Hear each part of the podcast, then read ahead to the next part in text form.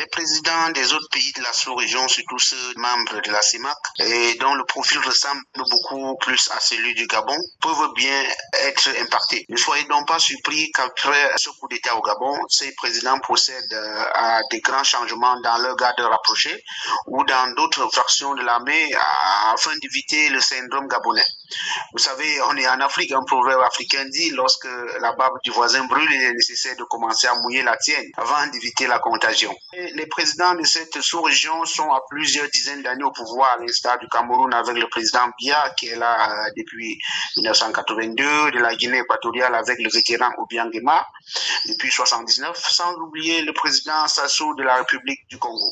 Donc, un effet domino n'est pas à exclure. Ali Bongo Ndimba présidait la CEAC, la communauté des États de l'Afrique centrale. Que prévoient les textes de cette organisation en cas de coup d'État? Lorsque vous parcourez les textes de la CEAC, il est difficile de trouver un texte spécifique à la question de démocratie et de gouvernance, surtout en ce qui concerne les coups d'État.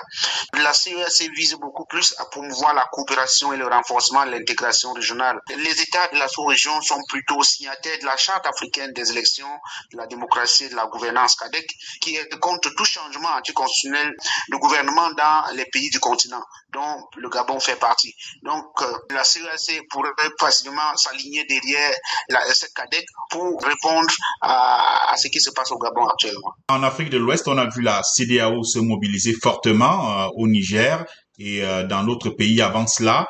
Est-ce que vous pensez que la CEAC e ou la CEMAC vont se mobiliser euh, pareillement pour ce qui se passe au Gabon? Premièrement, je ne pense surtout pas pour la CEMAC parce que la CEMAC ne dispose pas d'institutions capables de mettre la pression sur les poutistes pour qu'ils libèrent le pouvoir. Vous voyez depuis ce matin qu'on parle de coup d'État au Gabon dans un pays membre de la sous-région.